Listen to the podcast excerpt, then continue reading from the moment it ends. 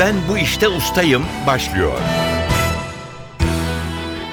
Merhaba, ben Hüseyin Sükan. NTV Radyo'nun yarışma programına hoş geldiniz. Ben bu işte ustayım bir bilgi yarışması. Yarışmacılar hem kendi seçtikleri, usta oldukları bir konudaki soruları hem de genel kültür sorularını yanıtlayacaklar. Zamana karşı yarışacaklar. 2 dakika gibi kısa bir sürede mümkün olduğu kadar çok doğru yanıt vermeye çalışacaklar. Yarışmanın para ödülü yok. Amaç bilgiyi yarıştırmak, yarışmacılarımız sayesinde ilginç konularla tanışmak, merak uyandırmak ve biraz da bilgimizin artmasına yardımcı olmak. Stüdyolarımıza gelip yarışmamıza katılan herkese NTV yayınlarından birer kitap armağan ediyoruz. Her hafta daha yüksek puan alanlar bir sonraki tura kalacak. Çeyrek final, yarı final aşamalarını geçip finale kalan ve şampiyon olan yarışmacımız da sürpriz armağanlar bekliyor. İki yarışmacımız var bugün her zaman olduğu gibi. Adem Tavukçuoğlu ve Can Tekin. Hoş geldiniz. Hoş bulduk. Sizleri tanıyalım biraz. Adem Tavukçuoğlu, İstanbul'dan katılıyorsunuz. İstanbul'dan katılıyorum. Doğma büyüme Kadıköylüyüm. 41 yaşındayım. Aslen Rizeliyim. Tipik bir Karadenizliyim. Ne demek tipik bir Karadenizli? Yani neşeli, biraz asabi, Yemekleri de hayat dolu, lazım. yemekleri seven zaten şu anda Her şey hamsi tatlısı, hamsi, Göremiyorlar. hamsi turşusu. yarın annem hamsi yapacak. Sizi de davet etme imkanı olsa güzel olurdu tabii. Sinema, tarih ve bilim kurgu ile ilgilendiğinizde yazmışsınız. Evet doğru. Hepsi ilgimi çekiyor. Ee, Yani ben endüstri mühendisiyim. Şu anda çalışmıyorum maalesef işsizim. Ama bir daha okumak istesem tarih okumak isterdim. O kadar ilgimi çekiyor. Sinema, tarih ve bilim kurgu Evet. hepsi kurgu gibi aslında. Tam bilimsel, her şeyi net matematiksel olan şeyler değil galiba. Yok ama tarih bir Tarih bilim. öyle mi? Tarih bir bilim bana göre. Hayır bilimsel tabii bilim ama sinema da- matematik gibi her şey belli. Ha, evet. Öyle değil. Sinema da öyle. Evet, evet. Bilim kurgu da öyle. Yani bunlar dikkat ederseniz biraz da hayal gücü içeriyor. O kısmı hoşuma gidiyor olabilir. Ya ben aslında Üçünün biraz ortak e, noktası. kışkırtmaya çalışıyorum. Tarihin de biraz hayal gücü gerektiğini. Kurgu. E tabi bir resmi tarih var bir de işte geleneksel. Sadece o değil. Her şey kayıtlı değil. E, Araştırma yapanlar Tabii, birçok tabii. şeyi kesin olarak bulabiliyorlar. Ama birçok şeyde mesela ben İngiltere'de tarih kitaplarına baktım. İlkokulların Evet. okuduğu. Orada bir kralın dönemini çocuklara öğretirken diyorlar ki bu kral işte şunu yaptı, şunu yaptı, şunu yaptı ama o kral döneminde bir işçi ailesi, bir köylü ailesi nasıl yaşıyordu onu hayal edin yazın diyorlar mesela. Evet, evet. Ya güzel. ödev olarak bunu veriyorlar. Çok güzel bir şey o. Bertolt Brecht'in de öyle bir şiiri vardı şimdi adını hatırlamadım. Hani hep tarihi yazanların dan bahsedildiğini ama işte Mısır'daki piramitleri hiç mi işçi yoktu? Kendi başına mı dikti o firavun tarzı bir şiiri vardır. Bir de yine kimin söylediğini hatırlamadığım güzel bir laf vardı bu konuyla ilgili. Ama şu anda unuttum, mahcup oldum. Peki ama sinema sinemada da hayal gücü çok önemli. Tabii. Yani bir sinema seyretmeye gidenler daha çok bir hayal dünyasına girip orada bir va- vakit geçiriyorlar. Bir hikayeyi öyle bir gözle izliyorlar gibime geliyor. Tabii. Ya ben sinemanın sanat yönünü de çok seviyorum. Ee, Avrupa sanat sinemasını da çok seviyorum. Hiç mesela özellikle bayanların ilgilenmeyeceği en adi B, C sınıfı bilim kurgu örneklerini de çok seviyorum. Hepsinin ayrı bir hazzı var. Yani Hmm. sinemayı sevmekle alakalı. Ben Hmm. ikisinden de hoşlanıyorum açıkçası. Aslında ben birçok kadının bilim kurgudan hoşlandığını biliyorum. Siz e, öyle bir Ama e, B ve C türlerinden çok hoşlanmazlar. Orada mesela bir örnek vereyim. 1950'lerde çekilmiş bir bilim kurgu filminde astronotlar uzaya gider. Daha henüz Ay'a gidilmemiştir. Ama mesela masa kurulur. Oradaki astronot bayanlar gelir, servis yapar, yemek servisi yapar ve sofrayı kaldırır. evet, Bu o- 50'ler için son derece doğal bir şey. B ve C tarzı dediğim o tarz. Anladım. Peki siz yine sinemadan bir ustalık alanı seçmişsiniz. Clint Eastwood Evet. demişsiniz. Evet yani aktör yönetmen olmak zor bir iş. Ben de hani formu doldururken internette ilk aklıma gelen en sevdiğim aktör yönetmen değil aslında. O Charlie Chaplin. Ama Charlie Chaplin çok işlendiği için böyle biraz daha az bilinebilecek, biraz daha maço, biraz daha geniş zamanlı bir şey seçeyim dedim. Daha zor kendimi zorlayacak bir şey seçeyim dedim. Nasıl olsa amaç burada dediğiniz gibi bilgiyi yaymaya çalışmak. O yüzden onu seçtim. Peki çok teşekkürler. Biraz sonra sizi Clint Eastwood hakkındaki sorularımızı yanıtlamak üzere mikrofona davet edeceğiz. Şimdi diğer yarışmacımızı tanıyalım. Can Tekin, hoş geldiniz. Siz de İstanbul'dan katılıyorsunuz. Evet İstanbul'dan Siz de tarihle ilgileniyorsunuz Hı hı. ama coğrafya, Türk basketbolu, sıkı Beşiktaşlı olduğunuzu yazmışsınız. Doğrudur. Bir de enteresan bir ekiniz daha var. Takım elbise giymeyi hiç sevmiyorum demişsiniz. Ee, evet ismim Can Tekin. 1984 Mersin doğumluyum. Üniversiteye kadar Mersin'de okudum. Daha sonra İstanbul'a geldim. Üniversite bitirdikten sonra sektöründe lider bir e, hızlı tüketim şirketinde çalışıyorum. Boş zamanlarım pek fazla olmuyor. Yani işimizde evli gibiyiz. Ondan boşta kalan zamanlarımda da spor izlemeye çalışıyorum. Maça gitmeye çalışıyorum. Sporun her türlüsünü seviyorum. Yapıyor musunuz sporda? Zamanında yapıyordum. E, lisede basketbol oynuyordum. Üniversitede de Amerikan futbol oynamıştık. Hatta e, Amerikan futbolu. Evet, Amerikan futbol oynamıştık. Ee, Yani değişik, ilginç. Ee, Amerikan futbolunu baya iki rakip takım arasında o şekilde mi oynadınız yoksa Evet, evet. Birkaç kişi Türkiye'de e, yeni yeni bir lig kuruldu yaklaşık 8 sene önce. Bu ligde yavaş yavaş profesyonelleşmeye başladı. Şu an e, hali hazırda bir lig var yani. Hem birinci ligi hem ikinci ligi hem üniversite ligi olan bir lig var. Üniversite arkadaşlarımızla bunu yaptık. Yani tarihi olan merakım da annem ve babamdan geliyor. E, öğretmenlerdi kendileri. Sürekli ilkokulda falan çalışırken hep son onlara sorarak bir merakım sayesinde. Yani tarih sevdiğim bir branş. Yani dediğim gibi koyu da Beşiktaşlıyım. Bu benim de söyleyeceklerim bunlar. Peki takım elbise giymeyi hiç sevmeyen bir iş adamı olarak tanımlamanızı kendinizi nasıl algılayalım? Bize biraz onu anlatın. kravat takınca bir rahatsız oluyorum. Ee, daha rahat hissediyorum. Yani öyle söyleyeyim. Kendimi öyle tanımlıyorum. Aslında modern dünyada e, gördüğümüz birçok iş adamı da pek kravat takmaktan hoşlanmıyor galiba. Hatta ne bileyim böyle Apple, Microsoft gibi şirketlerin başındaki insanları düşünürseniz onların yeni bir ürünü tanıtırken ya da çalışanlarına bir e, Smart casual. smart casual yani şık spor, Evet aslında şık bununla spor giyim. bununla ilgili ilginç bir ayrıntı vermek istiyorum. Zamanında bu bahsettiğiniz büyük şirketler bu şekilde işe kravatla takım elbiseyle Grand Tuvalet giderken bir süre sonra bu sektörde li- lider olan Procter Gamble firması deterjan satışlarının düştüğünden rahatsız oluyor ve bir şekilde bir serbest cuma günü icat ediyorlar. Bu şekilde insanları rahata alıştırıp bir süre sonra tabii bu şirketlerde çalışanlarını memnun etmek için tamamen diyor ki tamam biz bunu kaldırıyoruz. Tamamen kıyafetlerinize, kendi kıyafetlerinize girebilirsiniz. Kot, Dockers, pantolon gibi. Bu sayede deterjan pazarında bir miktar olsun büyütmüş oluyorlar. Aslında belki e, öyle rahat bir ortam yaratıcılığı teşvik eden e, bir unsur olabiliyor belki. Tabii aynen öyle. Yani sonuçta pazarlama işi yaptığımız için yani tüketicileri ve müşterilerimizi cezbedecek şeyleri önermemiz lazım. Aynen dediğiniz gibi rahat ortam olması lazım. Ama bu her yer için düşünebilir. İlla pazarlama şirketi falan olması gerekmez. Mesela ne bileyim 9-5 tabii çalışan herkesin sorumluluğunu bildiğini varsayarak bunu hayal etmeye çalışırsak 9-5 son derece disiplinli 2 dakika geç kaldığı için cezalandırılan bir iş ortamı değil de rahat herkes kendi evinde gibi e, işine sahip çıkan Aynen ama rahat olabilen işte gidip çayını içebilen, oturup iş arkadaşıyla bir toplantı sırasında daha rahat bir ortamda konuşabilen insanların çalıştığı bir kurum belki daha yaratıcı, Evet. daha ilerici olabilir. Aynen daha öyle. ye- yenilikçi olabilir belki. Doğru düşünüyorsunuz. Aynen öyle. Katılıyorum size. Bilmiyorum doğru düşünüyor Yok, muyum? ben- Sadece Ben aynı fikirdeyiz. O yüzden aynı fikirde olabilir kesin. belki diyorum. Evet. Yani dene- denenmesi lazım. Deneyenler de var biraz önce söylediğimiz gibi. Siz tarihe meraklı olduğunuzu söylediniz. Evet. Seçtiğiniz alan da Osmanlı yükselme dönemi. Evet. Ve sizle başlıyoruz. Hı hı.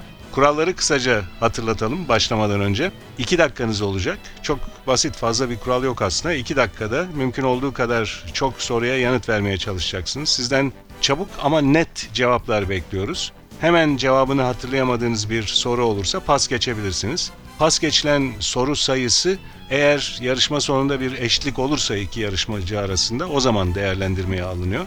Ve önce ustalık alanınızdaki sorulara cevap vereceksiniz. İkinci bölümde de genel kültür sorularına cevap vereceksiniz. Can Tekin, seçtiğiniz konu Osmanlı yükselme dönemi. Süreniz başlıyor.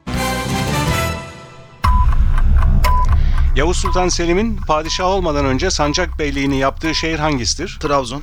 Kardeşi Cem Sultan'la taht mücadelesinde bulunan Osmanlı padişahı kimdir? İkinci Beyazıt.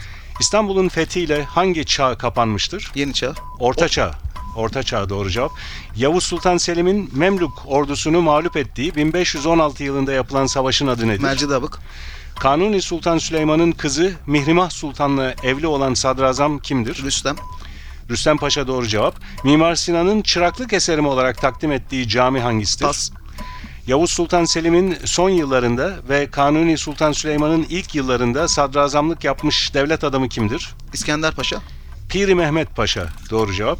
Yükselme döneminin sonu kabul edilen 1579 yılında tahta bulunan Osmanlı padişahı kimdir? Pas.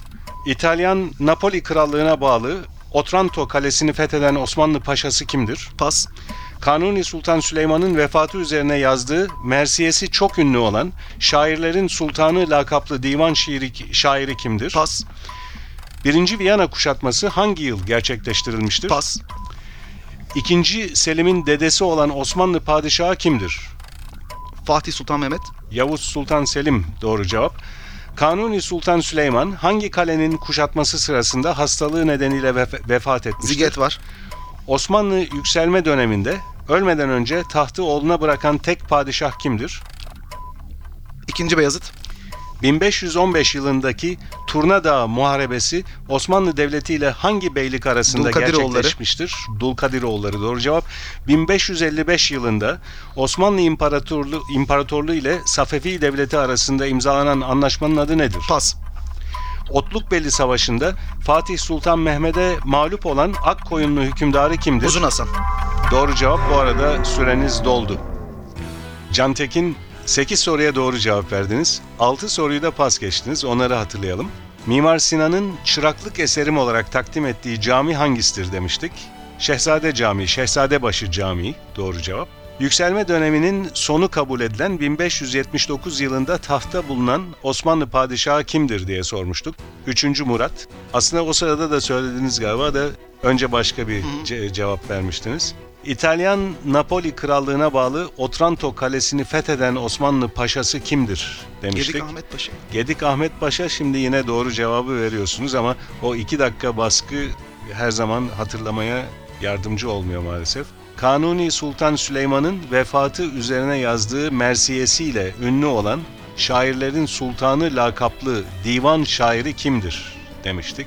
Baki doğru cevap. 1555 yılında Osmanlı İmparatorluğu ile Safevi Devleti arasında imzalanan anlaşmanın adı nedir demiştik. Amasya Anlaşması. Birinci Viyana kuşatması hangi yıl gerçekleştirilmiştir demiştik. 1529. Yine hatırlıyorsunuz. Teşekkürler Can Tekin. Biraz sonra sizi genel kültür soruları için yeniden mikrofona davet edeceğiz. Ben bu işte ustayım. Şimdi Adem Tavukçuoğlu ile devam ediyoruz. Seçtiğiniz ustalık konusu Clint Eastwood. Süreniz başlıyor. Clint Eastwood'un Rowdy Yates karakterini canlandırdığı 15 1959-1966 arasında yayınlanan televizyon dizisinin adı nedir? Rawhide. Clint Eastwood'un başrolünü oynadığı A Fistful of Dollars, Bir Avuç Dolar filminin yönetmeni kimdir? Sergio Leone. Clint Eastwood hangi yıl dünyaya gelmiştir? 1930. İyi, Kötü ve Çirkin filminde Tuco Ramirez yani Çirkin rolündeki aktör kimdir? Eli Wallach. Kirli Harry serisinin 1973'te çekilen Ted Post tarafından yönetilen ikinci filminin adı nedir? Magnum Force. 1971 yapımı The Beguiled adlı dramatik savaş filmi Türkiye'de hangi adla gösterilmiştir? Ee, bilmiyorum pas. Clint Eastwood'un 4 Oscar'lı Affedilmeyen filmiyle en iyi yardımcı erkek oyuncuyu Oscar'ını alan aktör kimdir? Morgan Freeman. Gene Hackman. Doğru cevap. Clint Eastwood'un kendisinden 35 yaş genç olan eşinin adı nedir? Dina Ortiz. Dina Ruiz. Doğru cevap. Ee, Dina'yı da kabul ederiz. Ee, Dina e, doğru cevap. Ee, kabul edeceğimiz 3 cevaptan biri olarak yazmışız buraya. Clint Eastwood kaç kez en iyi yönetmen dalında Oscar İki. ödülü kazanmıştır? 2 doğru cevap. Sean Penn ve Tim Robbins'e Oscar kazandıran 2003 yapımı Clint Eastwood Mystic filminin adı nedir? River. Mystic River. Clint Eastwood'un yönettiği 4 Oscar'lı Million Dollar Baby filminde Frankie Dunn karakterini canlandıran oyuncu kimdir? Frankie Dunn. Clint Eastwood. Clint Eastwood kendisi doğru cevap. Clint Eastwood'un başrol oynadığı gerçek bir kaçış öyküsünü konu alan 1979 yapımı filmin adı nedir? Alcatraz'tan kaçış. İkinci Dünya Savaşı'nın önemli muharebelerinden birini konu alan, tamamı Japonca çekilen Clint Eastwood filminin adı nedir? Letters from Iwo Jima. Doğru. Cevap bu arada süreniz doldu Adem Tavukçuoğlu. 11 soruya doğru cevap verdiniz. Bir soruyu pas geçtiniz. O soruyu hatırlıyoruz. 1971 yapımı The Beguiled adlı dramatik savaş filmi Türkiye'de hangi adla gösterilmiştir diye sormuştuk. Kadın affetmez diye çevrilmiş. Orijinal adıyla pek Ben Ozan Kundak'taydım. yakın bir çeviri değil ama Kadın Affetmez ismiyle gösterilmiş Türkiye'de. Biraz sonra sizi genel kültür soruları için tekrar mikrofona davet edeceğiz.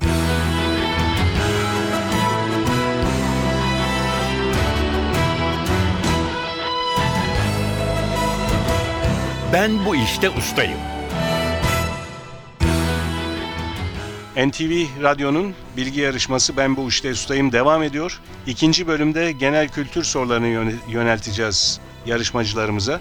Can Tekin geliyor mikrofona şimdi genel kültür soruları için. Kurallar aynı. İki dakikanız var. Hemen hatırlayamadığınız bir soru olursa pas geçebilirsiniz. Süreniz başlıyor.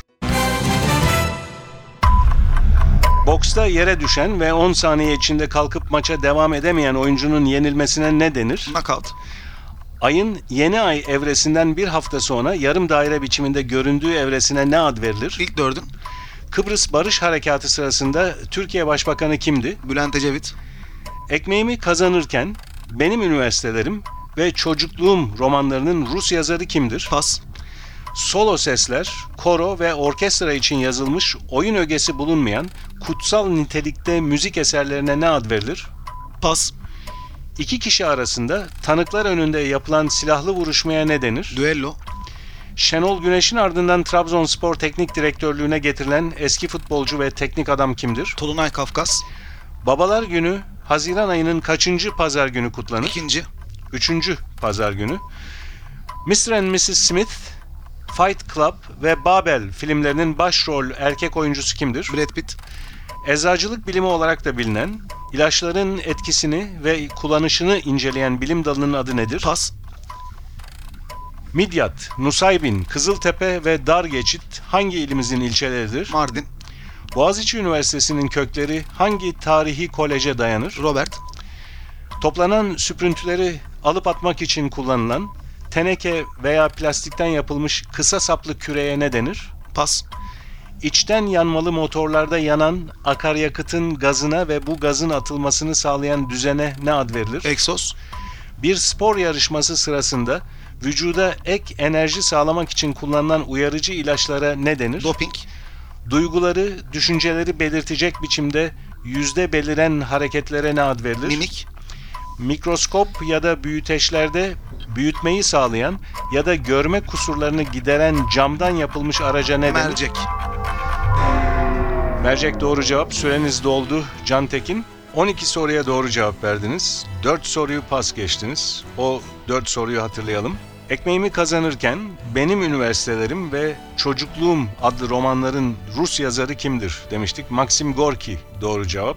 Eczacılık bilimi olarak da bilinen ilaçların etkisini ve kullanılışını inceleyen bilim dalının adı nedir demiştik. Farmakoloji doğru cevap. Solo sesler, koro ve orkestra için yazılmış oyun ögesi bulunmayan kutsal nitelikte müzik eserlerine ne ad verilir İlahi. diye sormuştuk. Oratoryo doğru cevap ve son pas geçtiğiniz soru dördüncü soru. Toplanan süprüntüleri alıp atmak için kullanılan teneke veya plastikten yapılmış kısa saplı küreye ne denir demiştik. Faraş doğru cevap. Ya, askerliğimi de yaptım o kadar.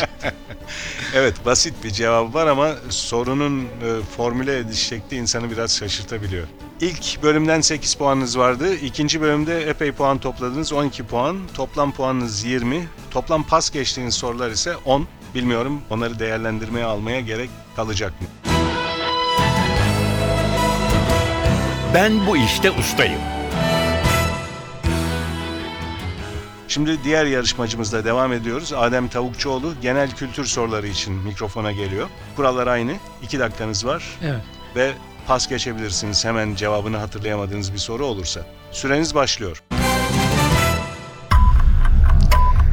Basketbolu komedi ve şovla birleştiren adını New York'taki bir semtten alan takımın adı nedir? Harlem Globetrotters. Tütünden elde edilen asetilkolinin faaliyetini engellediği için zehirli olan alka, alkaloid türü bileşiğin adı nedir? Pas. Uskumru balığının tuzlanıp kurutulmasıyla yapılan mezeye ne ad verilir? Salamura. Çiroz doğru cevap. Bir alacağın ödenmesi için borçlunun parasına veya malına icra dairesi tarafından el konulmasına ne denir? Haciz. Dil bilgisinde apostrof adıyla da bilinen noktalama işareti hangisidir? Kesmeyme. Vadi üstünden demiryolu veya karayolunun geçişini sağlayan ayaklar üzerindeki yüksek ve uzun köprüye ne denir? Hemzemin. Viyadük. Başkenti Taşkent olan Türkiye Cumhuriyet hangisidir? Ee, Özbekistan. Havlu, halı gibi eşyaların kenarları boyunca sarkan püsküllere ne ad verilir? Pas. Doktorların muayene sırasında iç organların hareketlerini dinlemek için kullandıkları alet Steteskop. steteskop doğru cevap. Mermer, tebeşir, kireç taşı, alçı taşı gibi birçok taşın özünü oluşturan kalsiyum oksite ne ad verilir? Granit. Kireç doğru cevap. Karayollarının üzerinde ışık vurduğu zaman parlayan trafik işaretlerine ne ad verilir? Kedi gözü doğru cevap. 2012 Londra Olimpiyatlarında atletizm kadınlar 1500 metrede altın madalya kazanan Türk sporcu kimdir? Aslı Çakır Alptekin. Üstü şekerli, renkli ve parlak bir maddeyle kaplanmış, haplara ve çikolata ile kaplanmış kuru yemişlere ne denir? Draje. Sinir bilimi olarak da bilinen, tıbbın sinir hastalıklarıyla ilgilenen dalının adı nedir? Nöroloji. Duvar örmek için kalıplara dökülüp güneşte kurutulmuş saman ve balçık karışımı ilkel tuğlaya ne denir? Pas. Süreniz doldu Adem Tavukçuoğlu. 9 soruya doğru yanıt verdiniz. 3 soruyu pas geçtiniz. O soruları hatırlayalım. Tütünden elde edilen asetilkolinin faaliyetini engellediği için zehirli olan alkaloid türü bileşiğin adı nedir diye sormuştuk. Nikotin değildir. umarım. Nikotin doğru cevap. evet, nikotin doğru cevap. Şimdi doğru cevabı söylüyorsunuz. Bir başka pas geçtiğiniz soru. Havlu, halı gibi eşyaların kenarları boyunca sarkan püsküllere ne ad verilir O da demiştik. saçak değildir umarım. O da saçak. Niye konuşmadım ki ben ne kaybedecektim? evet. Ve son pas geçtiğiniz soru. Duvar örmek için kalıplara dökülüp güneşte kurutulmuş saman ve balçık karışımı ilkel tuğlaya ne denir demiştik. O da Onu onu bilmiyorum işte ama kerpiç. kerpiç doğru cevap. yani bildiğimiz bir şey de tabii. Evet, kerpiç doğru soruların okunma şeklinden yani hazırlanma şeklinden Soruları ben hazırlamıyorum. hazırlanma şeklinden. Soruları ben hazırlamıyorum. Evet. Dolayısıyla onun adresi arkadaşımız Fatih Işıdı. Ama bu yarışmanın birinci turunun sonuna geliyoruz. Müthiş bir çalışma yaptı. Birçok soru hazırladı. evet. Ve çok da iyi takip edildi değil mi? Toplam puanlara bakalım. Adem Tavukçuoğlu ustalık alanında 11 doğru cevap vermiştiniz. Genel kültürde 9 soruya cevap verdiniz. Toplam puanınız 20. Ve yarışmanın birinci turunda ilk kez karşımıza çıkan bir durum var. Diğer yarışmacımız Can Tekin. Siz de ustalık alanınızda 8 e, soruya doğru cevap verdiniz. Genel kültürde 12 soruya doğru cevap verdiniz. Sizin de toplam puanınız 20. 20-20 bir eşitlik var. Bu durumda ilk kez pas geçilen soru sayısı kuralını devreye sokuyoruz ve pas geçilen sorulara bakıyoruz. Soru sayısına bakıyoruz. Can Tekin siz toplam 10 soruyu pas geçmişsiniz. Ustalık alanınızda 6 soruyu pas geçmişsiniz. Genel kültürde 4 soruyu pas geçmişsiniz. Toplam 10 soru var pas geçtiğiniz. Adem Tavukçuoğlu siz daha az soruyu pas geçmişsiniz. Ustalık alanınızda bir soruyu pas geçtiniz. Genel kültürde ise 3. Toplam 4 soruyu pas geçmişsiniz. Dolayısıyla burada epey bir fark var. 10 pas geçilen soruya karşılık 4. Bu durumda bu yarışmanın galibi olarak da Adem Tavukçuoğlu'nu ilan ediyoruz. Çok teşekkürler ikinize de geldiğiniz Biz için, yarışmamıza katıldığınız için. Ben bu işte ustayım. NTV Radyo'nun bilgi yarışması Ben Bu İşte Ustayım da ilk turun sonuna geldik. Yarışma hakkındaki bilgileri NTV Radyo'nun internet sitesi ntvradio.com.tr adresinde bulabilirsiniz. Ben Bu İşte Ustayım yarışmasının bir sonraki turunda yeni bölümlerde buluşmak üzere stüdyo yapım görevlileri Atilla Özdal ve Ufuk Tangel, soruları hazırlayan Fatih Işıdı ve yayın yönetmenimiz Safiye Kılıç adına ben Hüseyin Sükan hepinize iyi günler diliyorum. Hoşçakalın.